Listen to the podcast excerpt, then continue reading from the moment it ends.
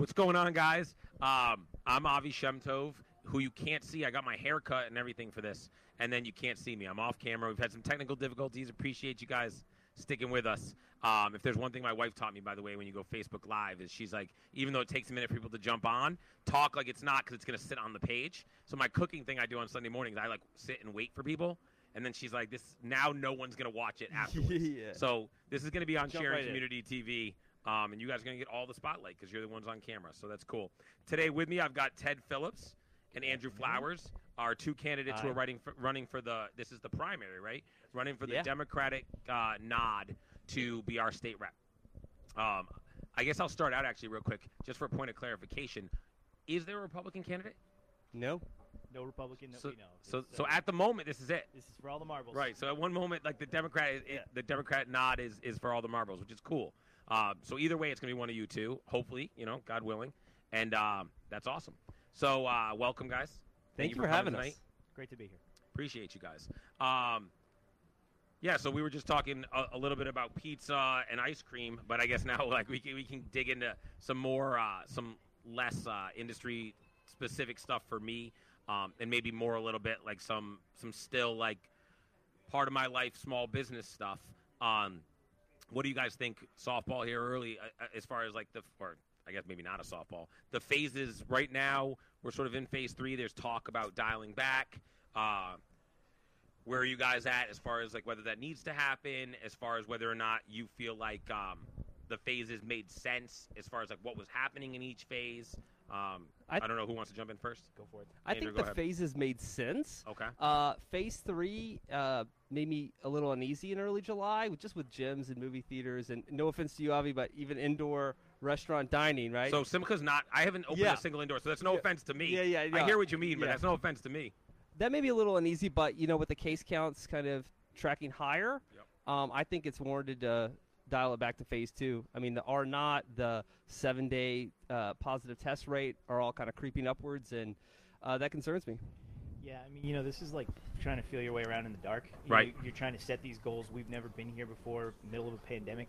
Um, you know, I think that the the original guidelines in you know phase two, phase three, they're you know they're well intentioned, but you know we're now in phase three. We're looking around. Um, it turns out that a lot of people didn't go back into restaurants. You know, um, my wife Bridget works over at McGuire's in Easton, right? And so she, uh, you know, she was saying that a lot of people still happy to happy to dine outdoors, happy to do takeout. They're they're not even comfortable coming back in, and I think that's probably the right call. We're looking at you know Rhode Island now ticking up, you know, and unfortunately on Friday, you know, Rhode Island's going on the you know they're going off the safe list, Right. And so to have a, a, a state so close to home that is looking at sort of the same. Um, the same dynamics that we do. You know, you're looking at Rhode Island. You're assuming the uptick is coming from the beaches. You know, uh, that's that's my guess. We've got the same thing going on Cape Cod. People coming down, coming to the Cape to, to vacation. So, you know, my fear is that we're not far behind on those numbers, and so we're seriously going to have to look at going back to phase two, dialing back and just playing it safe because I'd much rather be much rather be safe. You know, go err on the side of caution than than the other way around. Yep. So for me, I felt like um, when I say like, did the phases make sense? What I mean it's like there feel there felt like there wasn't always rhyme and reason. So for example, like as a restaurant owner, we were forced into takeout only at one point, and that made a lot of sense to me. And at the same time, like certain things were forced to close Yep. that you know again made sense to me. Things like salons and stuff like that. Yeah. And and then all of a sudden, like we went to outdoor dining as part of phase two, and then within two weeks, all of a sudden there was indoor dining, but there were restrictions still. Like they were just getting salons and haircuts back open. And to me, I was like, indoor dining feels way more last phase um, than Yes. say haircuts. Um, and to me, like when I say like now we're gonna dial back, I, I would like what I would love to see, and I don't know how you guys feel about this. I would love to see like don't return to what phase two was.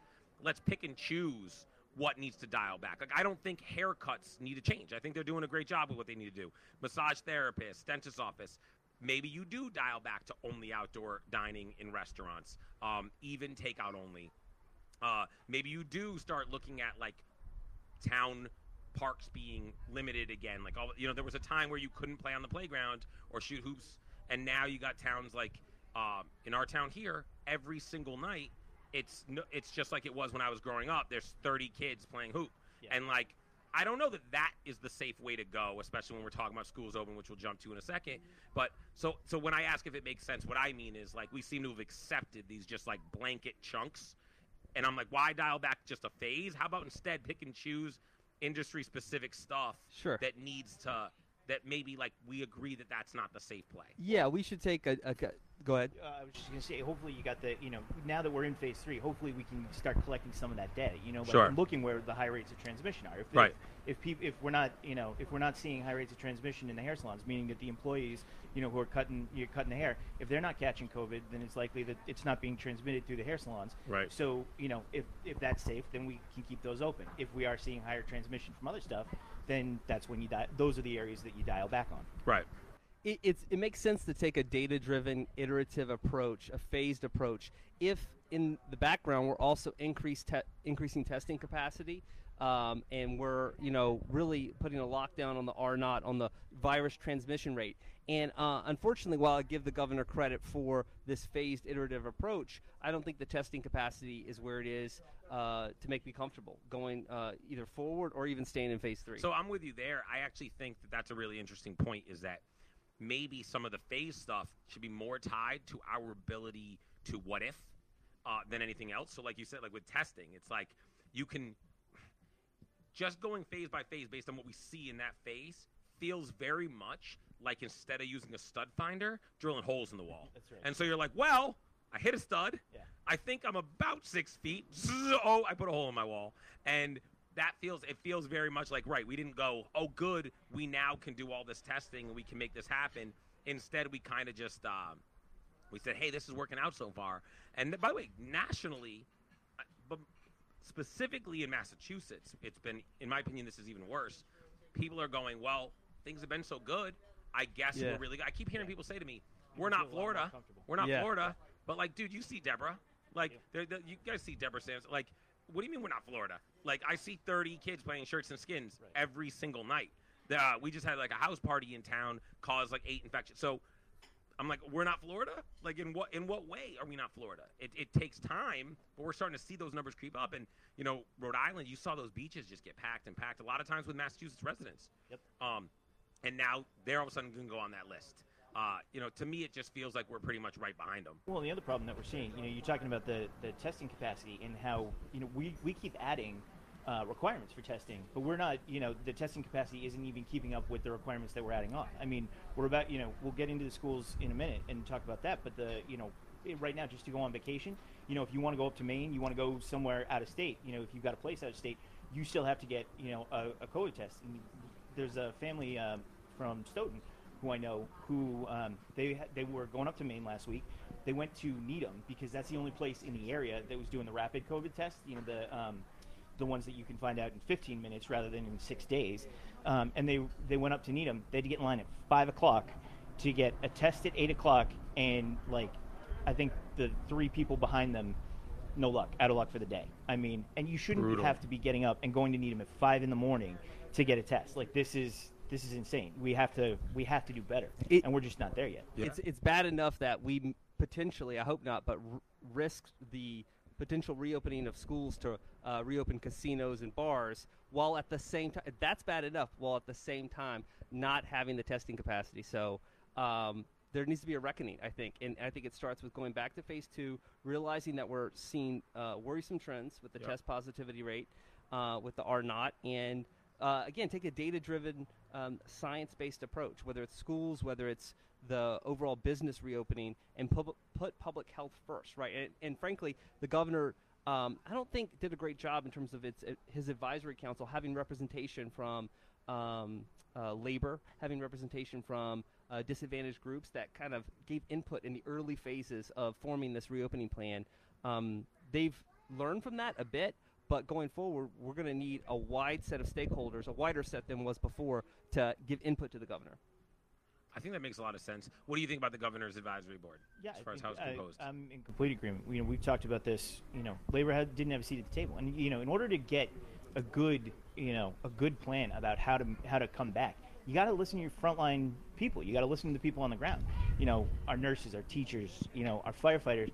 They, you know, all of them to a man said, you know, we weren't consulted in this stuff. You know, the the governor put together a group of basically business owners, and they put together. You know, he, he did reach out. You know, in the medical community, it was the hospital owners and things like that, all all the upper management, and I think that's fine. But you know, at some point, you got to hear from the from the people on the ground. This is one of those things where you know when we finally get through this, one of the things that I've been talking about is when we do the after action report. You know, when we talk about what we got right and what we got wrong, it's one of the reasons why the House and the Senate have to do the after action report because we saw that voices got left out, and we need to make sure the voices get brought in.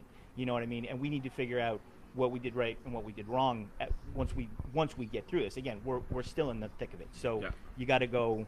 You know, we got to get through this first. But when we get through this, we got to plan for the next one, and we got to make sure all voices are heard because they weren't heard you know, I- in planning this. Yeah, I agree with that. Um, this is the nice thing about Facebook Live. I'm getting like real time feedback from someone who said, "Just uh, your mic Tell might be a little soft, so just no, a little Ah, louder into the mic." Yeah, I just want to make sure they can hear great points like that. Um, Yeah, I see that in the comments. yeah. Uh, By the way, like that's, like I think that's, I think you're both. I hear you about labor being Yeah. on it. It's weird for me being in the restaurant industry because so many people that are in the restaurant industry aren't good at figuring out what's good for the restaurant industry. So it's been weird because like so the restaurant industry's been beating that drum to like open, open, open, open without realizing the economic impact of their own like if they could figure out takeout they would be better off than now having empty in I haven't heard of any place that's consistently busy inside dining. Right. And so like they can yell all they want about government having shut them down, having shut them down, having shut them down. But the reality is the economic impact is there because people don't want to go in. And all government is trying to do is be like, hey, listen, it, it there's this false dichotomy that was created that was like if government didn't shut down indoor dining, their business would, wouldn't be impacted. No, it would be. So that that seesaw, that weighing out, was like you're going to get hurt either way, but the 10% that will go in will now be a, a spread risk. So at this point, and everyone acts like like the weight was full dining room capacity versus spread risk, and that's not that's just doesn't exist. And we're seeing that now. Now that interior dining is allowed, you're not seeing full dining rooms, and so restaurants are bleeding nonetheless, and we're seeing increased spread. And I'm not saying that's directly attributable to those restaurants, but so That's- you alluded to schools. Oh, go ahead. go, no, you go ahead. Okay, so you alluded to schools, and um, I'll lead with this. Um, there's a there's a guy actually. So you guys are, I'm sure, both very familiar. Obviously, you're running. You guys running for the seat with the select board here in Sharon. So there's a woman on the select board, uh, Emily Smith Lee, whose husband is an econo- uh, an education consultant, and he actually wrote a piece that I read recently that was really brilliant, where he was saying like, if schools really matter to us, then we would we would look at it as an either or. Shut everything. Like the answer doesn't have to be no schools. It could be shut everything else down. Um, the reality is that it's schools are made that much harder by keeping everything else open. And and I know you basically said that yourself, Andrew, was that we're opening casinos, and ultimately we might now not be able to open schools. Um, and to me, like I don't look, I don't think realistically you're going to win that battle, convincing people to go into full shutdown in order to go to schools. But as a as a guy that owns three front-facing businesses and five businesses, and then has kids in the school, I'm willing to say like I would close, I would close down fully if you said that's the only way for your kids to have a normal uh, second and kindergarten year. I would do it. Uh, I personally am anti going back to school given the current scenario because like I, I'm willing to take gambles with my own life that I'm not willing to take with my children's lives. I'm just not, or my wife who's a teacher. Um, you know, so so I don't know where you guys stand on school going back. Whether or not you guys think that it's a possibility to address to dial way back on phases in order to go back to school and look at that trade off. Yeah, de- I think defeating the pandemic has to be the top priority because, to your point about businesses, whether it's businesses or schools, it's not about whether the government shuts down or not. It's we have to be data driven and prioritize public health first. And if we defeat the virus, if we have uh, a test positivity rate that is really low, if case counts keep declining, if we have testing capacity and hospital utilization rates that are strong, then maybe we can consider a hybrid model. But right now, I think moving to phase two from phase three in terms of broader reopening is a minimum. And I think thinking seriously about either delaying uh, the start of in-person school um, or like Somerville, or just uh, really tying it to metrics statewide because we can't. You can only reopen school in person if you have really low virus transmission rates in the broader general population, and I'm not. I'm not sure we're there yet. Yeah, I think David, you know, David's article, which I haven't read yet, but it it sound, it brings up a very interesting point. I mean, and the fact is is that we have to be safety above all. Um, obviously, I don't envy the school committees right now who are dealing with an impossible decision because, quite frankly, I think there is a certain there is a certain amount of uh, of this consideration, which is about providing hope to the parents that you know that we're get we're going to get out of this. For like, sure. That, that your kids are going to go back to school and we're going to resume some level of normalcy, even if we can give you you know a day or two where your kids can go back. And I I understand that motivation, I really do. But you know, as Andrew said, we're we're we got to be about the metrics. You know, we got to do what's you know what's in the best health interest. And right now, we're not there. You got to you know, I'm deeply concerned about the fact that I don't think we can reopen safely right now. And you know, the even the metrics that the state is putting out right now about what the schools have to do. Yeah. You know, about the you know 12 weeks of PPE, like having a stash of 12 weeks of PPE on hand. There are nursing homes that don't have a 12-week stash of PPE on hand, and those, you know, and we're talking about the highest of the high-risk population. You know, there's there's a, a nursing home I heard about. I think it was West Bridgewater. They're carrying like four or five days. You know, and we're asking we're asking schools to come in, you know, with 12 weeks of PPE. You know, we're we're setting them up basically to fail at the at achieving this, and so I think that that's a real problem. You know, if we can't if we can't even get to those metrics, then we're going to have we're just not ready. Um, the other thing that deeply concerns me is that what do, what do you do when you've got a school system like great school system like Sharon that says fine we'll get you 12 weeks we'll, we'll see 12 weeks of PPE we'll get 12 weeks of PPE but then Randolph turns around and says we can't we can't make 12 weeks PPE we can't open under the metrics well then you've got you know the nice the nice towns in Massachusetts and the poor towns in Massachusetts and you're worsening the inequality that we already have in our educational system And so on that point, I mean, uh, uh, I, I agree with Ted. How do we um, reopen and provide the resources to all school districts adequately, whether it's PPE, whether it's uh, given that we're going to mandate lower stu- uh, student to teacher ratios, it's more personnel. And so this uh, deal that we celebrated last week about level funding state aid for the next next fiscal year.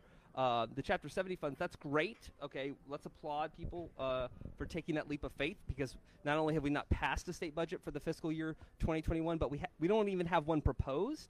But my concern is, um, to Ted's point, with the hundreds of thousands of dollars per school district, sometimes millions of dollars in PPE required, level funding state aid is not going to be enough. We're going to actually have to expand resources to school districts, especially the poorest ones. Um, and how are we going to do that? And that's where when the uh, rubber meets the road and we don't even have a budget proposal for fiscal year 2021. I mean, I get that we pushed the tax deadline back from April to July, um, and we're kind of waiting uh, for a savior from the federal government and whether Senate Republicans will come to their senses and provide a bailout for state and local governments. Um, I don't know if that's going to happen before the election, and so I think we need to take action. We need people at the state house who will demand some plan forward. That's what leaders do in a crisis. And you know, Avi, Massachusetts is in a crisis right now. Yeah. We need urgent action from our leaders, and I think Beacon Hill is dragging its feet. I mean, I'm, I may not say it's, it's in a crisis. We're in a pandemic, you know, and we're faring the pandemic better than we, you know, better than our neighbors, better than most of the country. But, you know, we are, we're still, again, it's all about, you know, like I said, finding our way in the dark. We are hoping that the federal government comes through, and you, know, that's what you know the three month budget did to get to October was just to buy some time, so that you know, hopefully Washington can get their crap together and you know send some dollars our way. We can't put money on the credit card; they can't. You know, we have the balanced budget requirement, and so you know that's the problem is we got to work together. Unfortunately, Beacon Hill works together a lot better than DC does, and so you know we're seeing the the ill effects of that going on right now. So I just want to say real quick. So apparently Corey tells me people are people can't see Andrew very well. Can't see Andrew. So And where do we- where do we move? So we're about to move. We're going to turn the mics down, but I don't want to stop that. Let, let's continue this real quick, and we'll we'll, we'll have a clean break. Okay. So I think you guys are actually making really great points right now, and for everybody else, at least you can hear them. And I, I don't know. For me personally, I'm watching like really great points get made, and I want to hear that, and I don't want to do the whole like let's shift until we're done with this point. Um, so you don't feel like? Do you feel like Beacon Hill has been slow to react and hasn't done everything that they could have done in order to put us in a better position. Yes. No, we can we can always do better. You know, that's that. There's never any question about that. What I'm saying is, is that in if you look around the country and you look at how we're navigating this pandemic, Sure. we are doing better than the the vast majority of states. And you know, we've we've created some issues for ourselves. When Andrew referred to when we pushed the um, the tax day into July to match the federal deadline. Yep. You know, the federal fiscal year begins in October. It was no it was no issue for them to have you know because they're still getting the taxes in the same fiscal year. Our tax our fi- uh, fiscal year starts in July. So when we pushed the tax deadline, you know, we pushed knowing how what what the receipts were going to look like, what some of these revenues were going to look like, the sales tax, and those are the things that come in real time, and we can see we can sort of get a, an idea of how bad the the, the problem is. So, Andrew, what do you the feel hole like is. they could have done differently? Well, I mean, this is not a new problem. The complacency, the inertia existed long before coronavirus. Last year, Massachusetts was the 50th state in the nation, the last state to pass a budget. Even right now, over 30 states have passed a fiscal year 2021 budget. So, waiting for the feds for help doesn't buy you an excuse for inaction. I mean, what has the legislature done uh, before the, the cram uh, of the last session uh, late in July? They uh, allowed notaries to operate through Zoom. They allowed beer and, liquor uh, sales curbside, Which wasn't Um, small. That's not a small No, thing. it's not a small Okay. thing. But I'm just trying to say, like, and they passed a vote by mail legislation. Like, they're, they're another really- another very major thing. no, it is. But I, when you look at the lack of action when it comes to a budget and any guidance until just before schools are reopening, Sure. that to me is a failure. Never mind the all the pre-existing Well, problems. in ter- well, did- never mind the pre-existing problems in terms of transportation, housing, uh, climate change. These bills have been stacked up.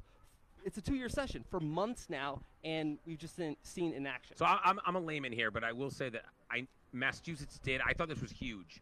Um, the timing of Massachusetts announcing that they were going to guarantee school funding to last year's fiscal, Right. which I thought was major. And I don't. I think it's unfair then to say so. Massachusetts has been ahead of the curve in doing that, and their timing allowed small towns like Sharon, like Walpole, like Stoughton to look at that and say, okay, let's not because there's a lot of financial. My, my wife's in education. There's a lot of dominoes that fall there, right? There's a lot of worrying about if we don't bring this kid back into school and they go here, we lose that funding.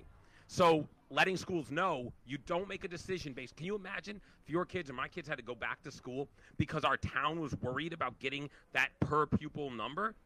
So the fact that our our state was able to say relatively early relative to other states, hey, look, we're going to even if the feds don't come through for us, we are going to fund your town to that number. I- don't worry my- that Simcha's numbers but- are way but, down. But, but my point is, you. I'm not sure it was early relative to other states.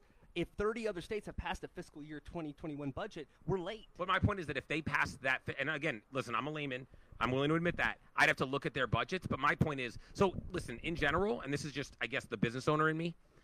So today, um, today I think it was Mansfield that announced that they were going to go to, um, that they were, they, they announced something. I thought it was brilliant. They announced we are going to go remote fully with a goal of hopefully being hybrid by October 16th. Right. See, I love that because like my, my sister teaches in a charter school. And charter schools, we can all we, we can talk about that if you want to, but charter schools have unique things they can do. So my my wife used to teach in that same school. She taught in Boston Public under a union, then at that charter school now in Canton, and that charter school has announced that they're going to go two weeks at a time. And my sister was like, I don't know how I feel, and I said, I love that. We've created this false narrative that we need to make decisions. And so, to be honest, again, as a business owner, I just look at it and go, some years I file a tax extension because I'm not sure yet how I want to take certain things. And I like a state saying, you 30 of you can go go ahead, put your budget out for next year. You don't know what those numbers look like. So if 30 states gave the budget and didn't guarantee towns full funding at their previous levels, then I don't think they did a better job. So, he, and he, that's pretty much the point that I was going to make, which was you get these thirty, there's thirty states that put the um, put the budget out before us. Well, they're going to have to go back and revise it downward. You know what I mean? They they had the same incomplete numbers that we that we had, the numbers that were are probably tanking right now. They're probably going to have to go back and make cuts where we're waiting and hopefully putting together a document that we won't have to adjust that drastically moving forward.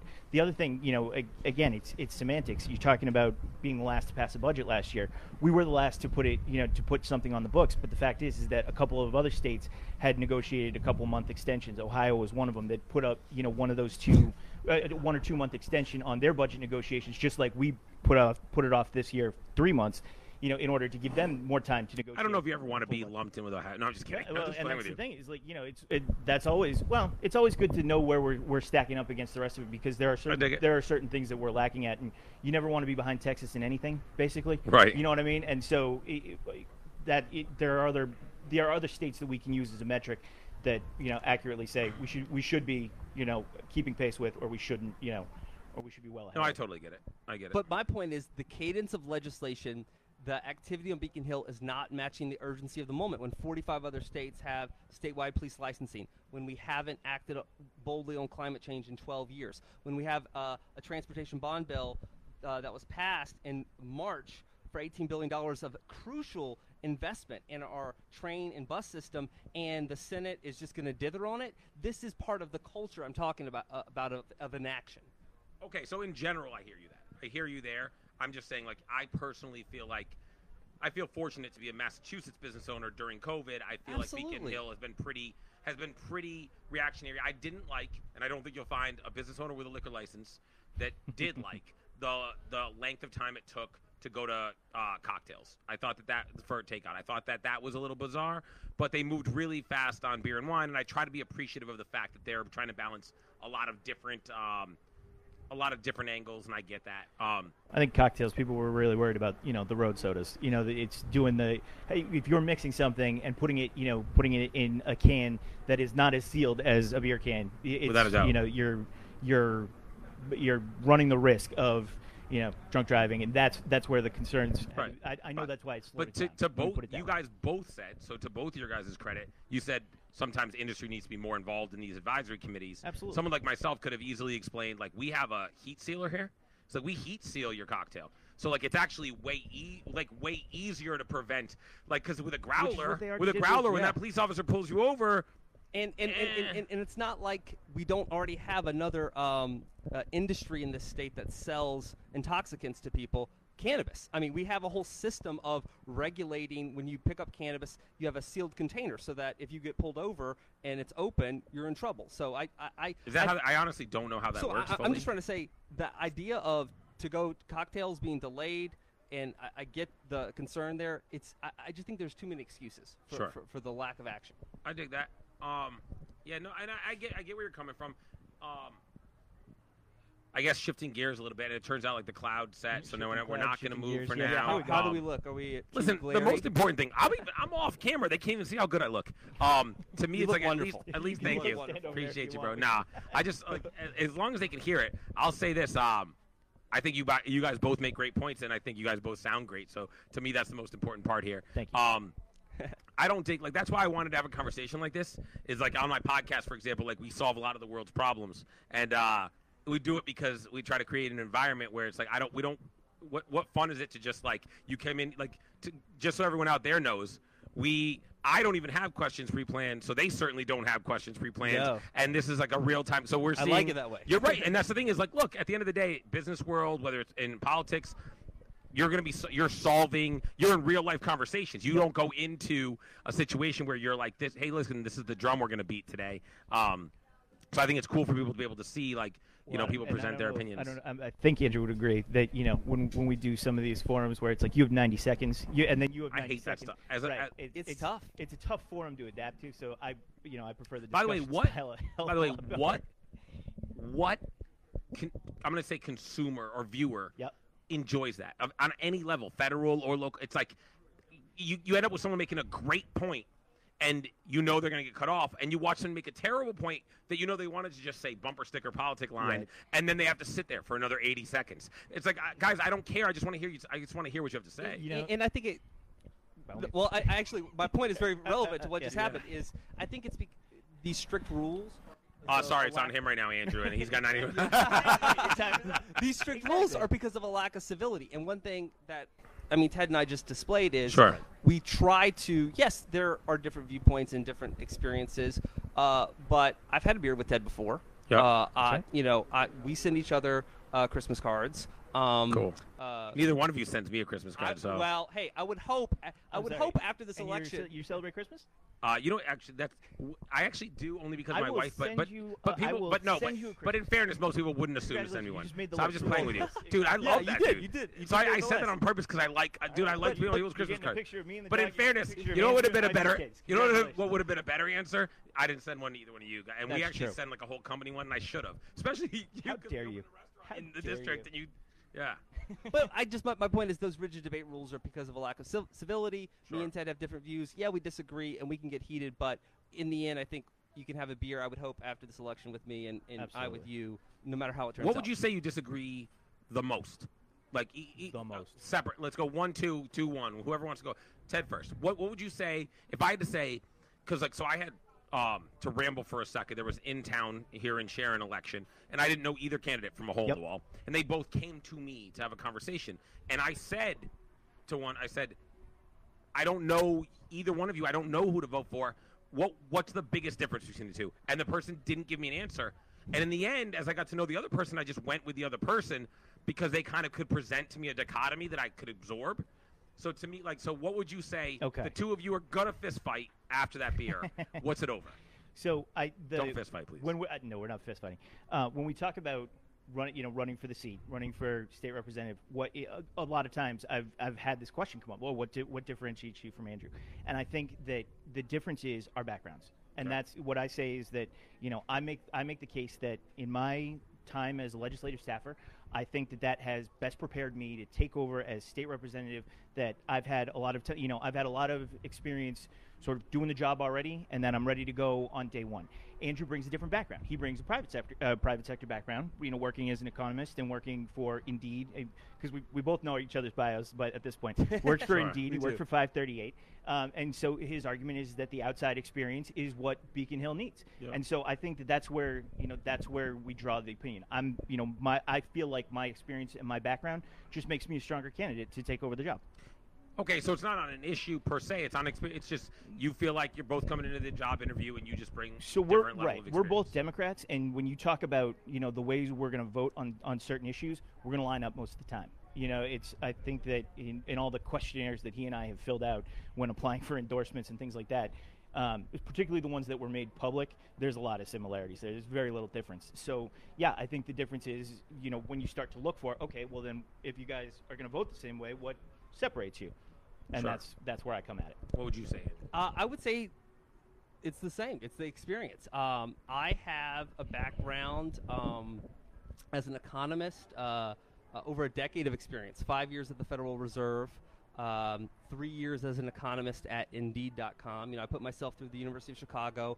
I've been focused on uh, data-driven policy, uh, both in the public sector and the private sector, and uh, that experience has prepared me to challenge the status quo in Beacon Hill. Because it's not just that I have a di- uh, experience outside the building, that experience forms my willingness to stand up to the way business is done, the politics as usual. You know, business as usual, I just, I don't think it's acceptable anymore.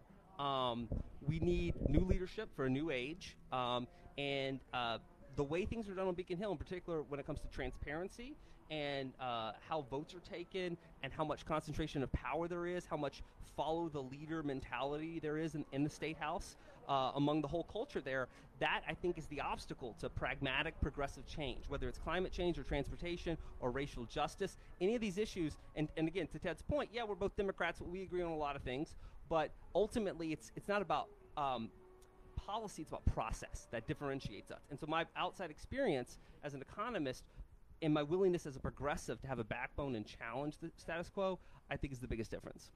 So can I ask a million dollar question that um like I don't want to I'm not taking sides, so I'm not trying to put you in a weird spot here, but okay, you can if. Lou if if if Lou Kafka were to have run, would you have opposed him?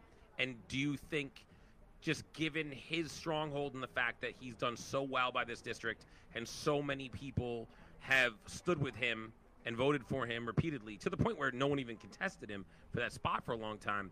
Um, do you think that that that outside voice being needed would be as as much of a of a drum beating um, campaign platform if it was against Lou? So I'll, go first. Um, I have a So lot in of fairness, that's a question just for you, only Yeah, because yeah. I, like I know Teddy wouldn't have. You wouldn't have. I assume you wouldn't. You weren't gonna actually. Well, you know so- what? No, so how about- how about- we'll talk about that in a minute. I'll- Let's we'll do talk about that, that in a actually. minute. That's actually cool. Um, That's a cool. So I have a lot that's of cool. respect for uh, Lou Kafka and what he's um, done for constituents uh, in the 30 years in the state house. Sure. Um, you know, I, I appreciated uh, a lot of his votes. Um, however, um, I pushed him and his office in January of 2019 at the start of this current session to make concrete reforms on transparency, on publishing committee roll call votes, publishing committee testimony. We're the only state in the country where the governor, the, the state house, the state senate is all exempt from public records requests. So I made an ask of, of, of Lou on that. He voted no on those amendments in the rules debate. Um, that said, he's done a lot of fantastic work bringing resources to this district, uh, responding to the constituents, and Ted is a part of that. I, I don't want to discount Ted's work as a staffer. I think actually State House staffers should be paid more. I think they're underpaid. But my approach to this race, um, even before Lou announced he was uh, retiring, was we have to have change. Now, I'm not saying I would have challenged him if he announced he would have ra- ran again, but I would definitely have tried to have a conversation with him if he announced he's running again to say, I need you to stand up to the speaker and not just vote in lockstep 100% of the time. You have to, you know, represent our voices, not just the kind of Beacon Hill insider politics. Okay. So I guess two part question then to you: Would you have ever run for that seat if Lou kept going? And also, if not, at least how do you feel about Andrew's uh, want for change as somebody who was in the office and probably, I imagine, could at least, if not did, ask for change at times? It is probably the worst kept secret in all of Sharon that I've been waiting for Lou to retire Sure. to run for this job. Okay. I mean, I, am very lucky in terms of I always knew what I wanted to do. You know, I mean, you remember me, president of student council at Yeah, Sharon course. High School. Of course. You know, doing, uh, you know, doing things around the district for the district with an eye on achieving the seat. Yeah. You know what I mean? So, you know, I went to work at the state house. I went to um, there wasn't an opening in Lou's office, so I went to work um, uh, for the state senate. I went to work for a central uh, senator from Central Massachusetts.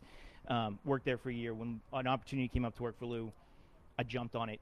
Started immediately. Started working toward again with an eye towards succeeding him. Um, everybody knows that. So, would I do? I wish that opportunity came sooner. I do. I mean, it was one of those things where I think that um, I learned a lot from Lou, but I I feel like I was you know prepared to uh, to run for the seat a couple of years ago, and so you know I've never run. I don't think I could ever run against Lou. You know what I mean? It's one of those things where, dis- despite all my frustrations, the the fact of the matter is, is that I'm a firm believer that everything works out for a reason. And that would have been cool. That would've cool. yeah, you know, it's one of those things. Well, and the other thing is, is that you look at you look at the there are some people there are examples on Beacon Hill of people who ran against their boss who took out their boss, um, and they got nothing done. You know what I mean? Because even even if you even if you succeed in the short term, that gets held, that got held against you. And so I wasn't going to be a part of that, you know, and I wasn't going to hurt the district by doing that. and I know that Andrew's about to say that this yeah, is why that, Beacon Hill needs that to i- change. that is exactly why Beacon Hill needs to change this is because that this is- I'm- attitude, that attitude of I can't challenge an incumbent or an incumbent in leadership because if I win, I'll be penalized by the speaker. That is the problem with Beacon Hill because it's this system of cowering from the speaker and uh, being ex- eh, willing to just outsource all your legislation and all your votes to whatever leadership tells you to vote. And if you're fearful, I, honestly, I'll, I'll say this today: if Ted did challenge Lou and lost and ran again, say now, I would never have challenged Ted. I would have a ton of respect for Ted because he he says he, he wants change, but he never challenged, he never pushed for change, and that's what change change won't happen until people stand up against So- this. Kind so of can I- so, can and I, just- and I I will chime in say this, you're talking Can- about you were yeah. talking about that second point though. So I just want to. Can I just chime Yeah, in? I, I mean, I'll give you a second, but I just want to put in my my two cents Yeah. on this. So here's my issue, right? And by the way, to, to some degree, and and I, you know, listen, I'm just I'm just a guy with a restaurant, right? So like, but to insert myself into what I think the dichotomy that we're looking at here, because I have a ton of respect for you, and and obviously Thank I you, have a ton of respect for you, Thank you. and and I think you guys are both. You guys both have these great visions and are both people who I like I rock with on a personal level in addition to what you guys bring to the table here. But this is where I just disagree philosophically is that to me, so he- here's something about Lou Kafka, and I, I personally think is true about Ted that matters to me is that I don't always know. Like I leave a room, and I'm talking about like I'm not talking about politics even. I'm just talking about like stuff.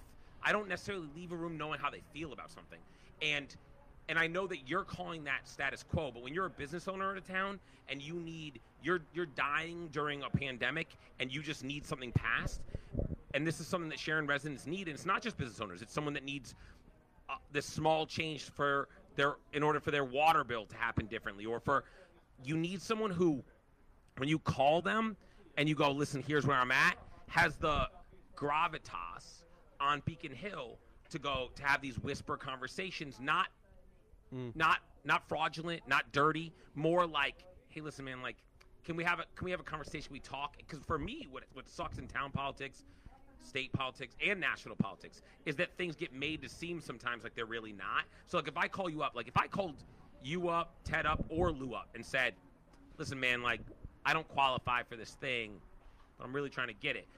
All three of you would hang up on me, as you should. But if I was like, hey, look, there's this thing going on right now, and they're looking at it wrong, and they don't understand it. Like, for example, liquor liability insurance. This was a conversation I actually had with Lou's office through Ted during the pandemic. Liquor liability insurance is attached to your liquor license in the state of Massachusetts. So if you cancel your liability insurance policy, then you're um, then you lose your liquor license. So the biggest thing killing downtown Boston restaurants that are only doing takeout is they're not selling any liquor and they're paying massive insurance premiums. And I called, and no one on Beacon Hill knows that or even thinks about it. And when I call, it's like I can have a conversation. It's like, hey, can you go? Can you go have this conversation? If you're someone who's always beating a drum and is going to challenge your boss because you want change and is going to fight about change on the floor when it's you got to pick your battles. There's things worth a change. If you're just going to fight because at every moment you're like we need change, then can you get that done for me? And that's something I worry about sometimes. It's like I don't want if every if you're the guy who's always fighting, you might not be I- able to make this small change. T- Ted deserves to jump in here. I just want to say that I'm running on ideas, not relationships, Sure. and you shouldn't vote for a state rep because they're the best crumb getter or the best, you know, concierge. You should vote for a state rep who will listen to you and listen to everybody equally and fight for everyone as they would fight for, for themselves. And, and that's what I will do. Sure. You're you're I'm I'm just gonna say that I think there's a massive difference, and I understand in No, we politics. disagree. There's a, No, Yeah. no, but, but I just want to say there's a massive difference between a crumb getter and a concierge. And so, like, if if you call me and you go, it's my anniversary. My wife and I, I, I, I thought I was gonna be away. I'm here. Can you get me a table? And I move mountains and I go, yo, I'm gonna get you. I'm not a crumb getter. I'm a concierge. If I call a state rep who has built up relationships in order for when his constituents need that moment to be able to get them, quote unquote, and I know I'm not on camera, you can't see my air quotes, get them that corner table. That's not them crumb getting. That's them saying like, I, I've built up a career of being someone that can make sure my constituents are taken care of. Um, and I think I see value in that. I do. I appreciate that. And you know, it, sort of circling back a little bit, you were talking about you know the changing the how that how that debate played out and things like that, and challenging Lou and things. We have these discussions all the time in our office. You know, when, when pre-COVID, obviously they were in person, but you know the discussions that you have with with staff remain with staff. There are hundreds of times. I was actually talking to, um, you know, a couple of my uh, one of my old coworkers, um, who we were we were reminiscing about the fact that there were a number of times that you know we disagreed with Lou. We disagreed vehemently, almost you know almost came to yelling in the office. Sure. Like just, but the fact of the matter is, is at the end of the day, you work for that you work for that representative. They call the play, and you got to execute. That's you know that's part of your responsibility as staff. So you know I'm proud of the fact that you know that I brought my grievances, my disagreements to Lou. He heard me out. He, you know, and same thing with the other members of staff. He always sought out our opinions um, about how um, how he should vote or how he should you should uh, attack certain issue. And you know, we gave him we gave him the honest opinion. He took that with him into caucus or you know onto the floor of the house, and he made that decision for himself. And so that's the kind of you know that's the independent thinking that I'm going to look for in a staffer. You know, I, I hope to find somebody. Uh, you know, I'm not looking for a yes man. If I get to be the state representative, I'll be looking for somebody who's going to give it to me unvarnished. And you know, we're going to have that debate in the office or on the phone or whatever. And then I'm going to take that you know take that input and you know go be the best representative I can be on the floor of the house. Would you vote for Andrew if he ran for president tomorrow? If he ran for president tomorrow President. against Donald Trump, what are you kidding me? No, no. What if he just ran for president like I, you don't know the, who the the other opponent is. Would you like? Would you vote for him? You know that he's a Democrat, so you Ooh. know you know that. It, it- listen, it could be This is really in a vacuum because you're Yeah, you're a- offering no alternative. vacuum. You're just saying does Andrew's vision? because I just had a thought pop into my head. That's Okay. why I'm asking you. That's why I like this format. I don't know. That's a, it's a great in a heartbeat. question. Okay. I would. I would vote for you, Thank you. for president. No, well, the, the thought I just had was like, because I think again, it's a philosophical difference that the voters are gonna have to decide on, right? Sure. Is like, is what they think each position entitles. So like, I or entails. So like, I would vote for Teddy tomorrow to represent the state of Massachusetts in Congress, without blinking. Also in Senate, I probably would vote for you for both those spots also but unquestioned, I would vote for you for president. Like I, I like what you bring to the table. I like your energy. I like, I like your ideas. I think, I think those are all great things. I think we maybe disagree on, in this very strange part of our democratic republic, what this role entails and the deal making that has Yeah. to happen. Whereas, like, it's the difference between being a CEO and a COO, right? Like, Sure. I would run into battle for you. I would. And if you spoke at my company meeting, I would leave and I would make a lot of sales because I think that you that I like. And, and to Teddy's point, he actually is saying he doesn't disagree with your ideas. He likes your ideas. Um, and I like a lot of his ideas. I and, want to, and I think you guys are both there. I, I, I just wonder. And and by the way, so I, there's no. You guys are you guys are running a campaign.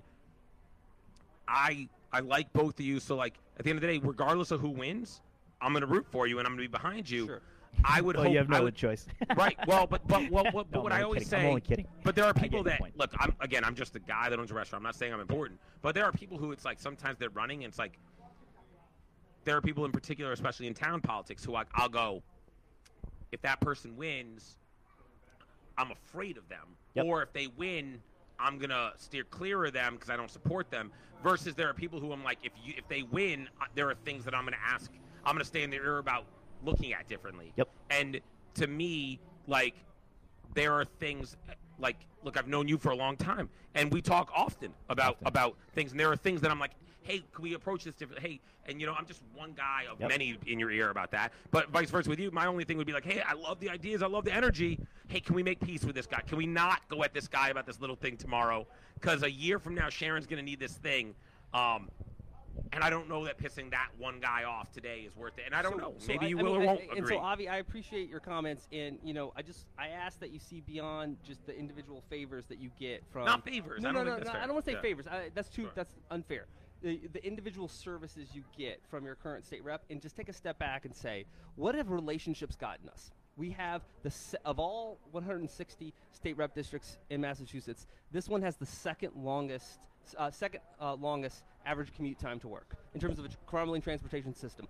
What have relationships gotten us when it comes to climate change, where the House passed a bill last week that would still allow fossil fuels into 20, uh, 2090? You know, when I'm over 100 years old, uh, uh, I hope so. Um, what have relationships gotten us when we have a housing crisis where a third of renters ma- in Massachusetts, according to one MIT study yesterday, are at risk of eviction? They can't pay their rent, Sure. and fi- 50% of black renters. What, where are the relationships there in terms of delivering? And so that's why I, I agree. I think we've all agree. Uh, we're, we're having a love fest here, but let's let's be clear. There is Let's a get- let's you know not. Ted, Ted No, your boy. Ted your boy. well, Ted your boy, and I get that. You're not my boy? No, no, no. We're, Come on we're- now, we're- bro. We're, we're cool too. No, Yeah, we're cool too. We're, t- we're all cool. But I'm just saying that you favor Ted's philosophy of what a state rep does, and I'm just trying to articulate that a state rep who just runs on relationships has to reckon with the fact that there's been so much inertia on Beacon Hill, and relationships are already there. No one has better relationships than the current incumbent. What is it? What is but, it doing? But don't miss so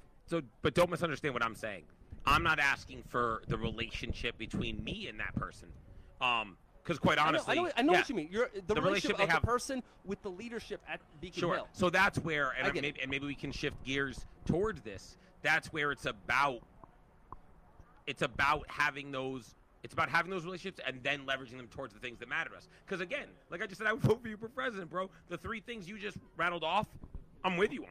Like I'm like, so hey man, if if tomorrow freeze frame, you can have those relationships, and you're like, I'm gonna leverage them to make sure that Black Americans are not at the risk of eviction at a higher rate than. Then I'm like, hey Andrew, let's go to war. Let's do this together. Like on the fossil fuels, I'm with you. Like on the because those things aren't more important than me getting to sell takeout liquor.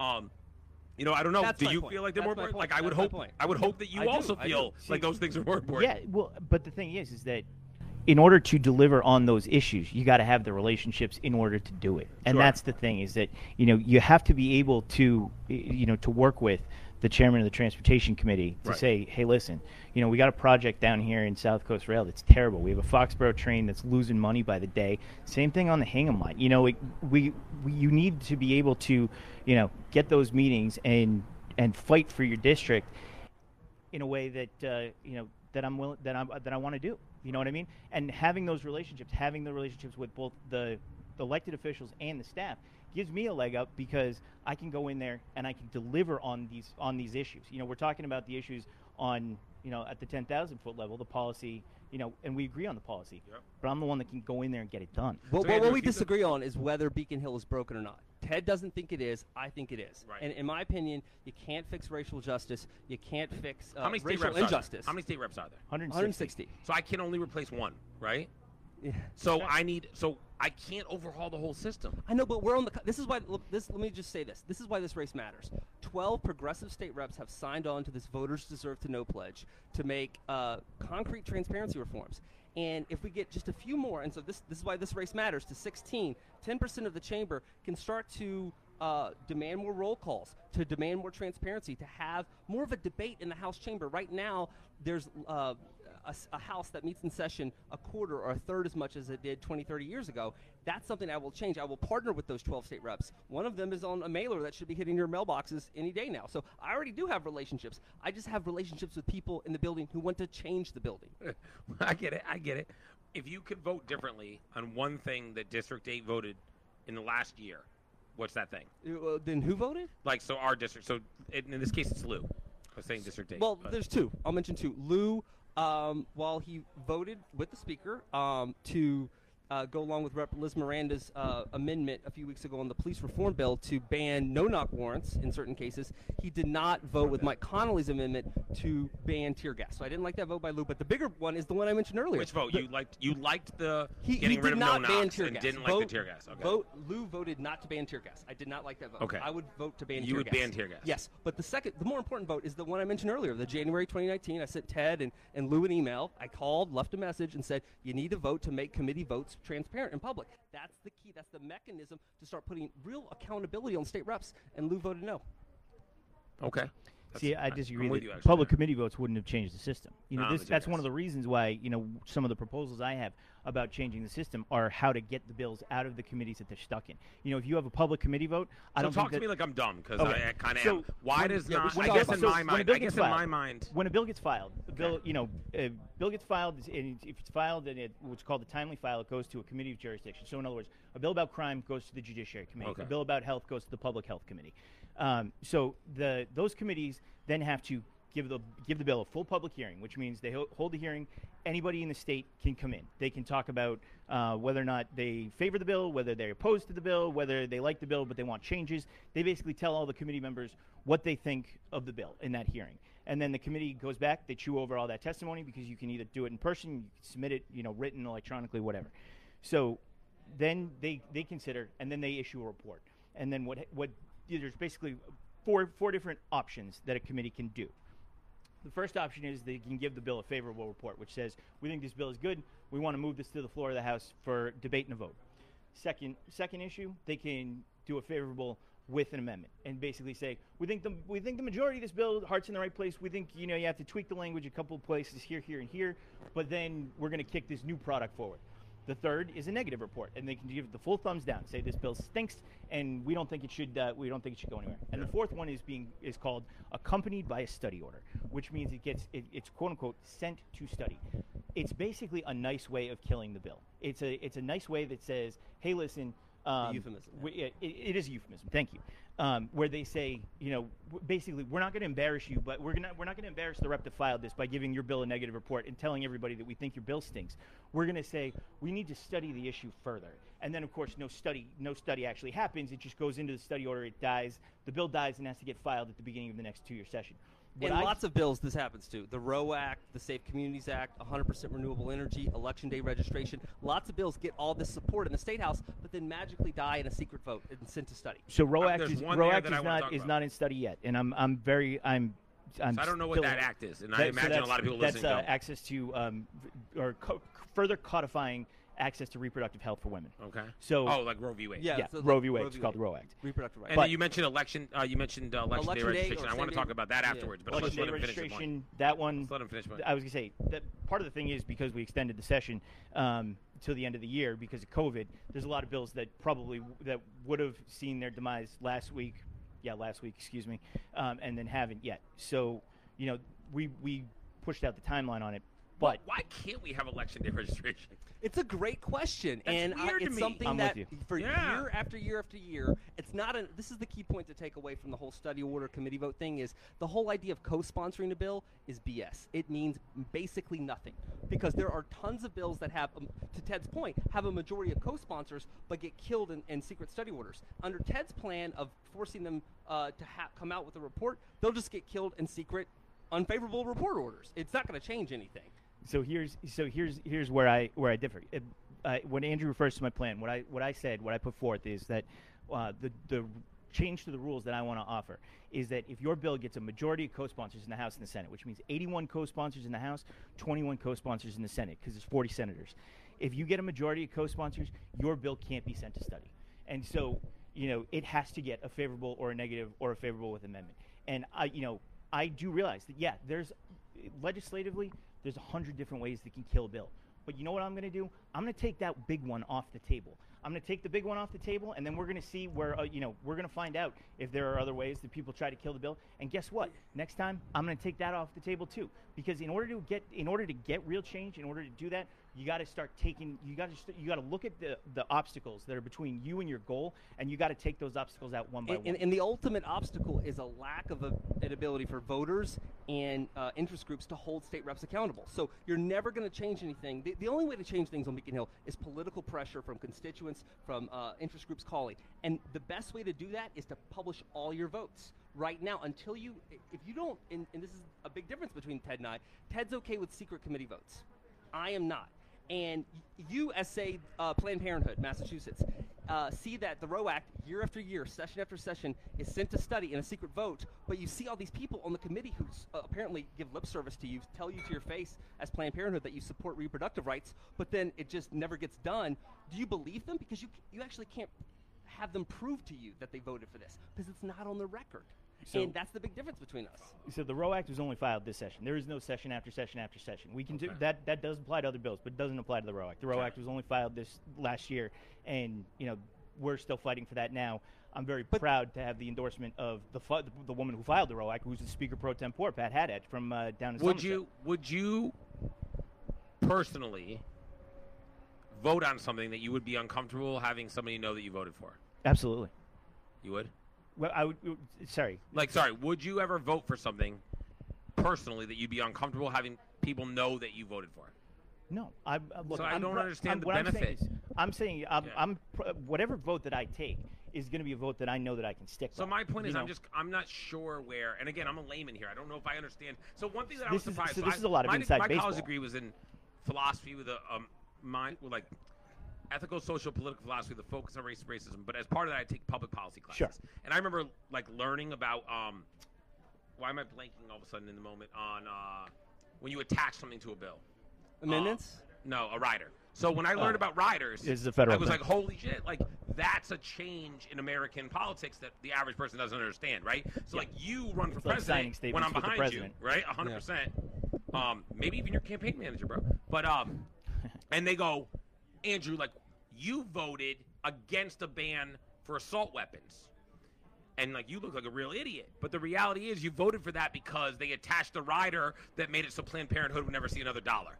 And that's a bizarre part of American politics, right? That like, so so if there was something like that on the state level, I would be like, all right, I don't want, I don't want some of these things to be voted because I don't want you attacked. I don't want you put in a position.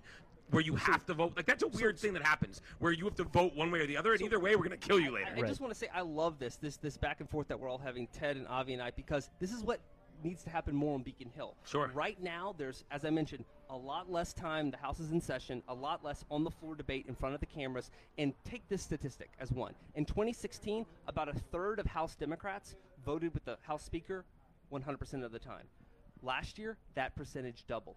Two thirds, almost two thirds of House Democrats Must have got a better voted with speaker. hundreds of s- hundreds Same of speaker? Is it the same hundreds of roll of, of Same roll call votes. Damn it. Sorry. It's hundreds of roll call votes, and state uh, two thirds of state Democrats, um, uh, state house Democrats. There goes Sharon PD. A hundred percent of the time. There's the PD. See, and the, the problem was the, the problem also I believe is philosophical here is that you know a lot of the bills that make it to the floor on, on Beacon Hill, the outcome's predetermined, and the bill, the votes are either going to be almost party line Democrat over Republican, so it's like 120 something to Mhm. you know 30, or it's 159 to nothing. You know, which to their Sounds credit, like the American Congress. well, it sure, but the thing is, is that you know I want to see more bills hit the floor, and I want to see more bills hit the floor. Quite frankly, that you can have debate on, and that you can.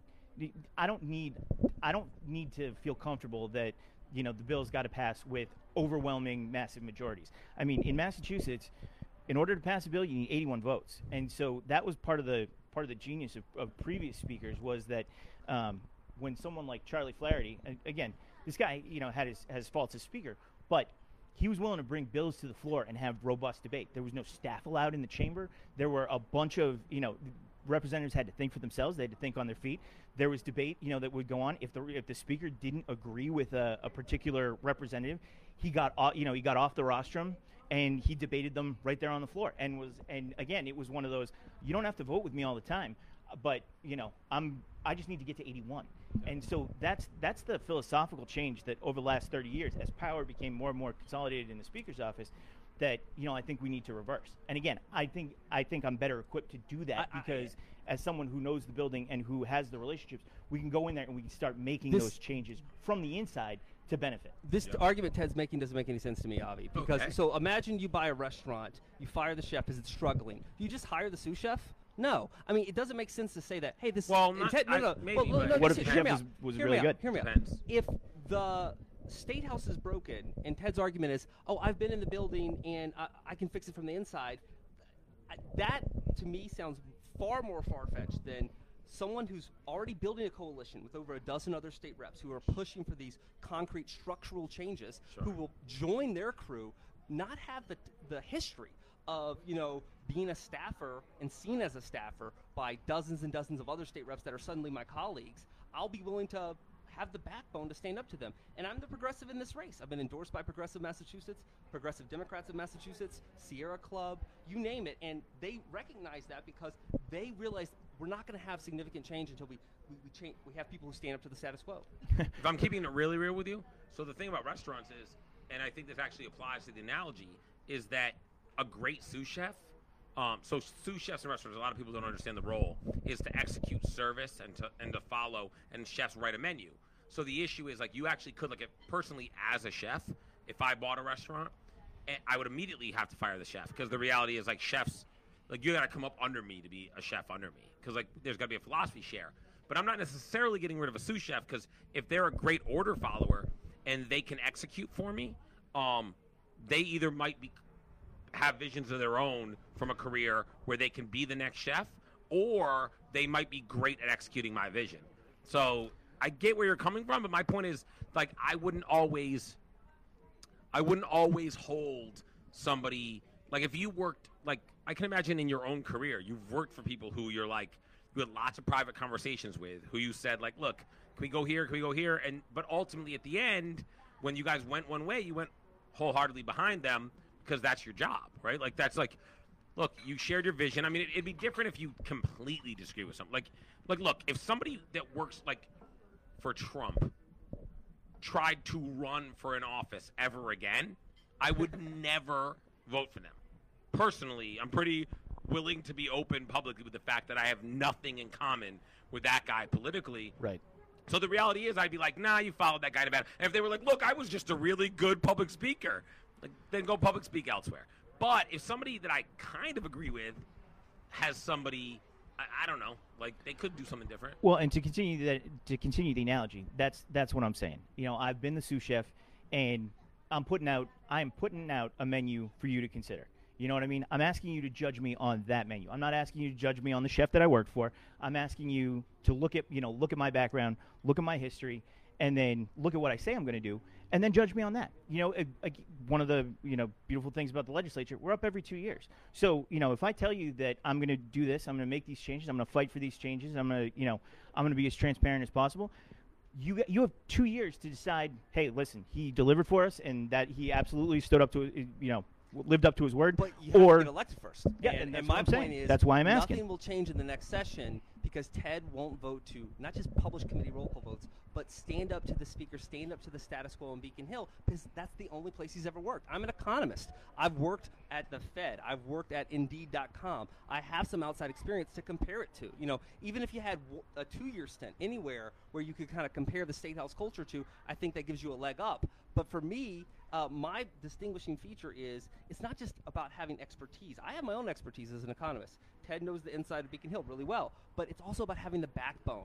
And that distinguishing feature is what's going to either bring us transformative change in these urgent, trying times or not.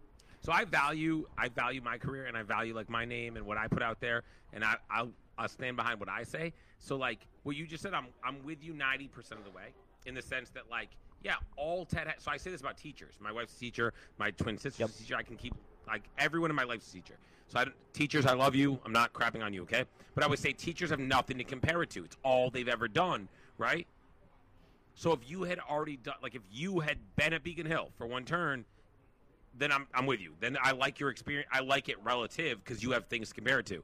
But we have one person that only has what we're current, like the industry we're currently talking about, to compare it to, and one person who doesn't have that at all. And that is, isn't that fair to say? Then turn around and say, well, all you have is private. Like, so, dude, I'm doing a a non a giant nonprofit project in Rhode Island right now. Uh, a million dollar state contract with delivering all these boxes, and every day, like, and I picture you standing next to me, knowing what your career is and your successes.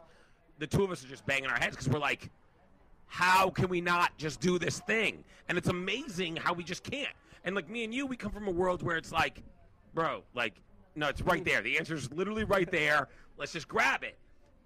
But it just isn't because there, there's all this bureaucracy that like, and I have to then lean on people who I'm like, they couldn't survive a day in my life, but I can't do their job. And I'm learning that like that's a real hurdle. It actually is. And that doesn't mean that they're better than me or that I'm better than them. It just means that like we exist in different experiences and it is different, you know? Like me and you we'd both be like, let's just go over here.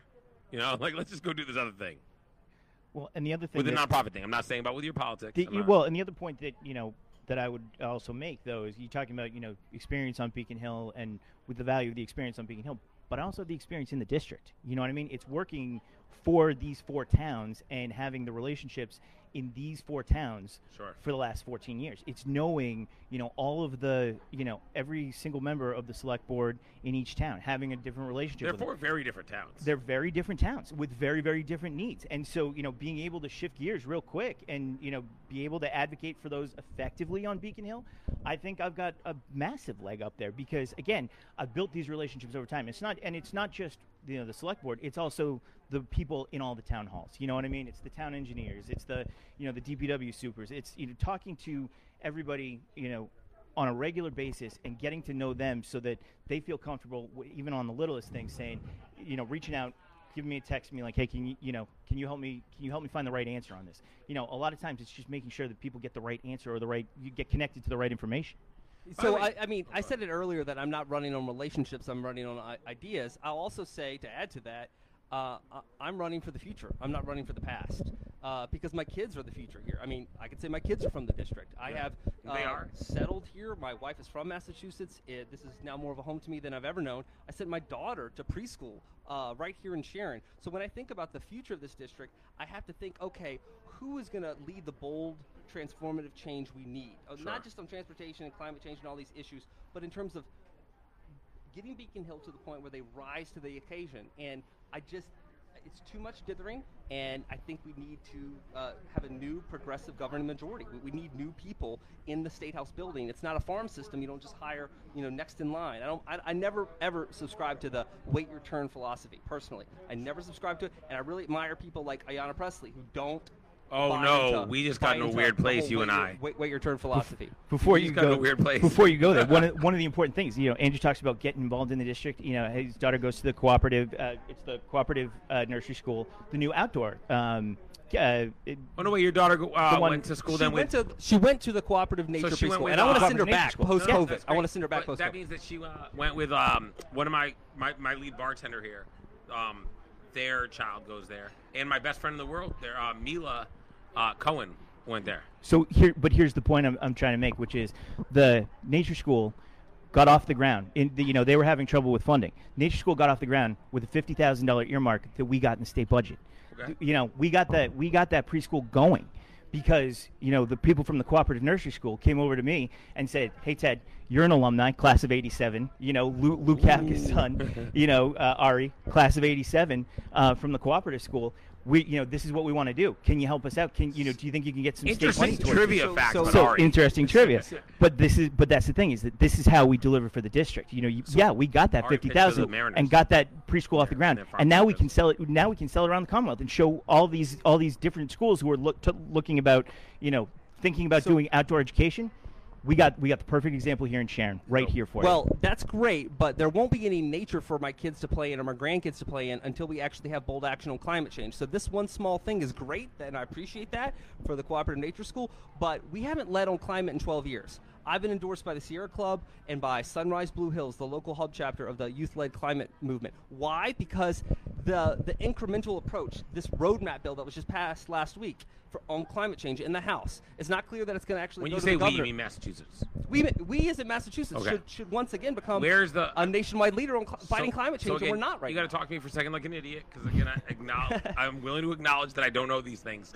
Where are we at on votes? And um, I don't say this rhetorically. Where are we at on votes? Because I really don't know on some of these issues and how far do we got to swing? Because I'm with you on, like I'm with you. Like environment needs to be. So even if you guys were opposed on the issue, I want to know where we need to go So- as a state. So uh, again, Like, w- a- uh, let's not lose the forest for the trees. base. But basically, the, the the the gist of it is the roadmap bill by Joan Meschino passed the House last Friday. Okay. it's an incremental, small step forward that will achieve net zero carbon emissions by 2050, Right. as well as you know solar credits and grid modernization. But ultimately, it still has fossil fuel use in Massachusetts to 2090. The Senate passed a trio. The state house, I mean, that's the state house. The state Senate passed a trio of climate change bills in January, much more aggressive with five-year check-in targets instead of 10, Okay. um, and carbon pricing, which is the actual mechanism to get uh, carbon emissions down. The point is, whatever comes out of conference committee, right now it's in conference committee. We'll see what comes out, and we'll see if the governor signs it. But it's just a baby step forward. We- We need a lot more. So Electric what will you do? stations. So what will you do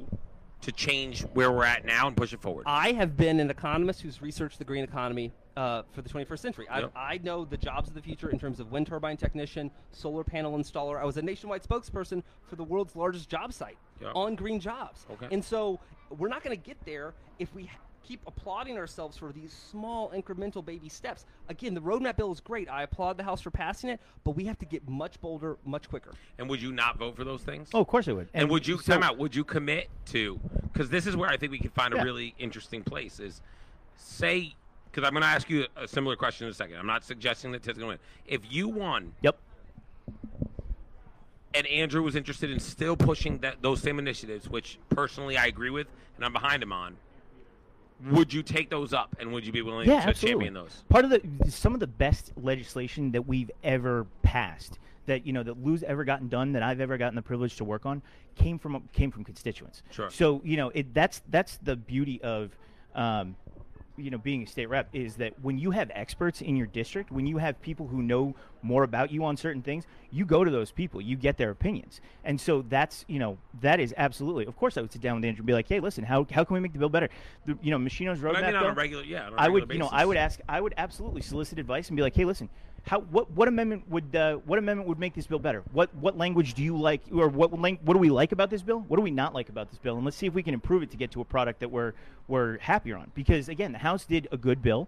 The Senate went a little bit further, you know, and I think I, you know, I personally like the Senate's bill a little bit better um, because it does more. You know, it's Yeah. one of those things where the House took like, they basically took five things off the menu. The Senate took all eight, and you know, it, it's when it goes to conference committee when uh, just for the viewers at home when uh, the House and the Senate pass two different bills dealing with the same thing you basically you have to go to a conference committee and six representatives go go into a room they iron out they, nego- they negotiate and they try to iron out compromise language that then they, they then kick back forward and say this is what we're going to put on the governor's desk yes or no. So Andrew, if you were to win, um, would Ted have your ear? Of course, I have a lot of respect for Ted. Look, I when did we first meet, Ted? I think it was at 2017 Starbucks it was in 2017. We met uh, right there at, at 27 and and, and not a Starbucks guy, but for the record, but All right, yeah, and, and it was Ted what was running- open I'm just Ted joking. I'm joking. It's fine. Yeah. Starbucks is fine. halfway Starbucks is fine. from Sharon. yeah, we, we- met on the we- border. we met Starbucks is fine. I'm We on the joking with Good you. conversation about the issues, and so of course I have a lot of I have a ton of respect for Ted. Again, I think what we learned tonight is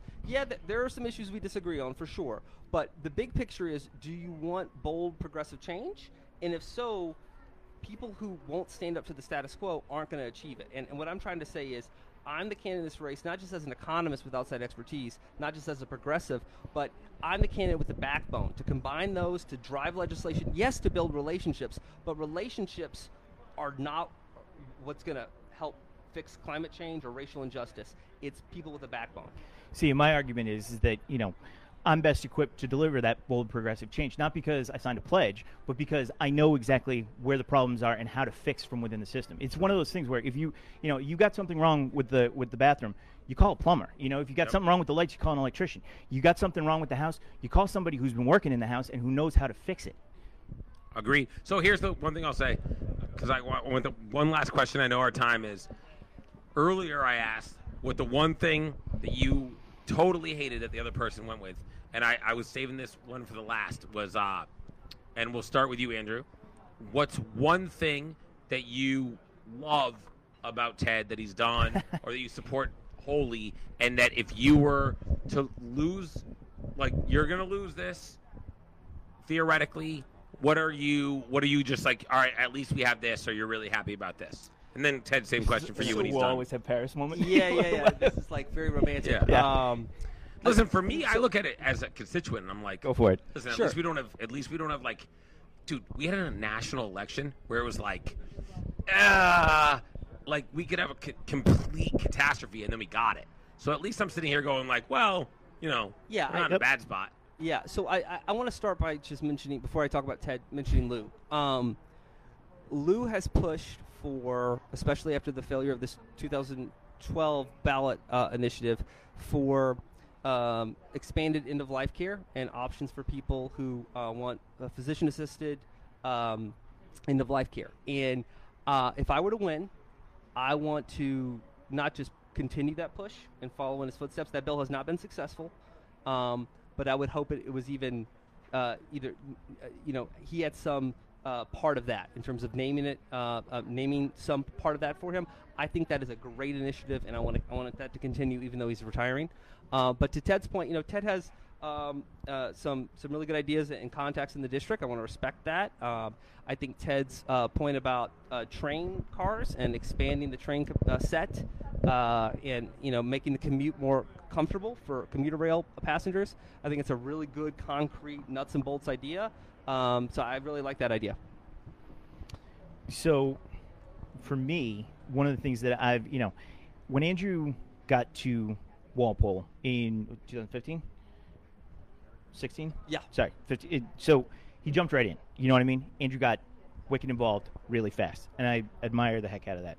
Um, particularly on the issues of housing, um, that's one of those things where I would, you know, I would absolutely expect Andrew to succeed and excel in terms of uh, being able to help change the conversation in whatever role. You know, if I'm the rep or if he's the rep, um, you know, his his uh, his work on housing has been exceptional, and that's that's what I think is uh, stands in his favor. Aside from being a great family man. Well, thank you, Ted, and- you're a great family man as well, and um, a, uh, a good son of Sharon, a great son of Sharon, and I think uh, let the best man win. And I don't want to end. I don't want to end on anything beyond that.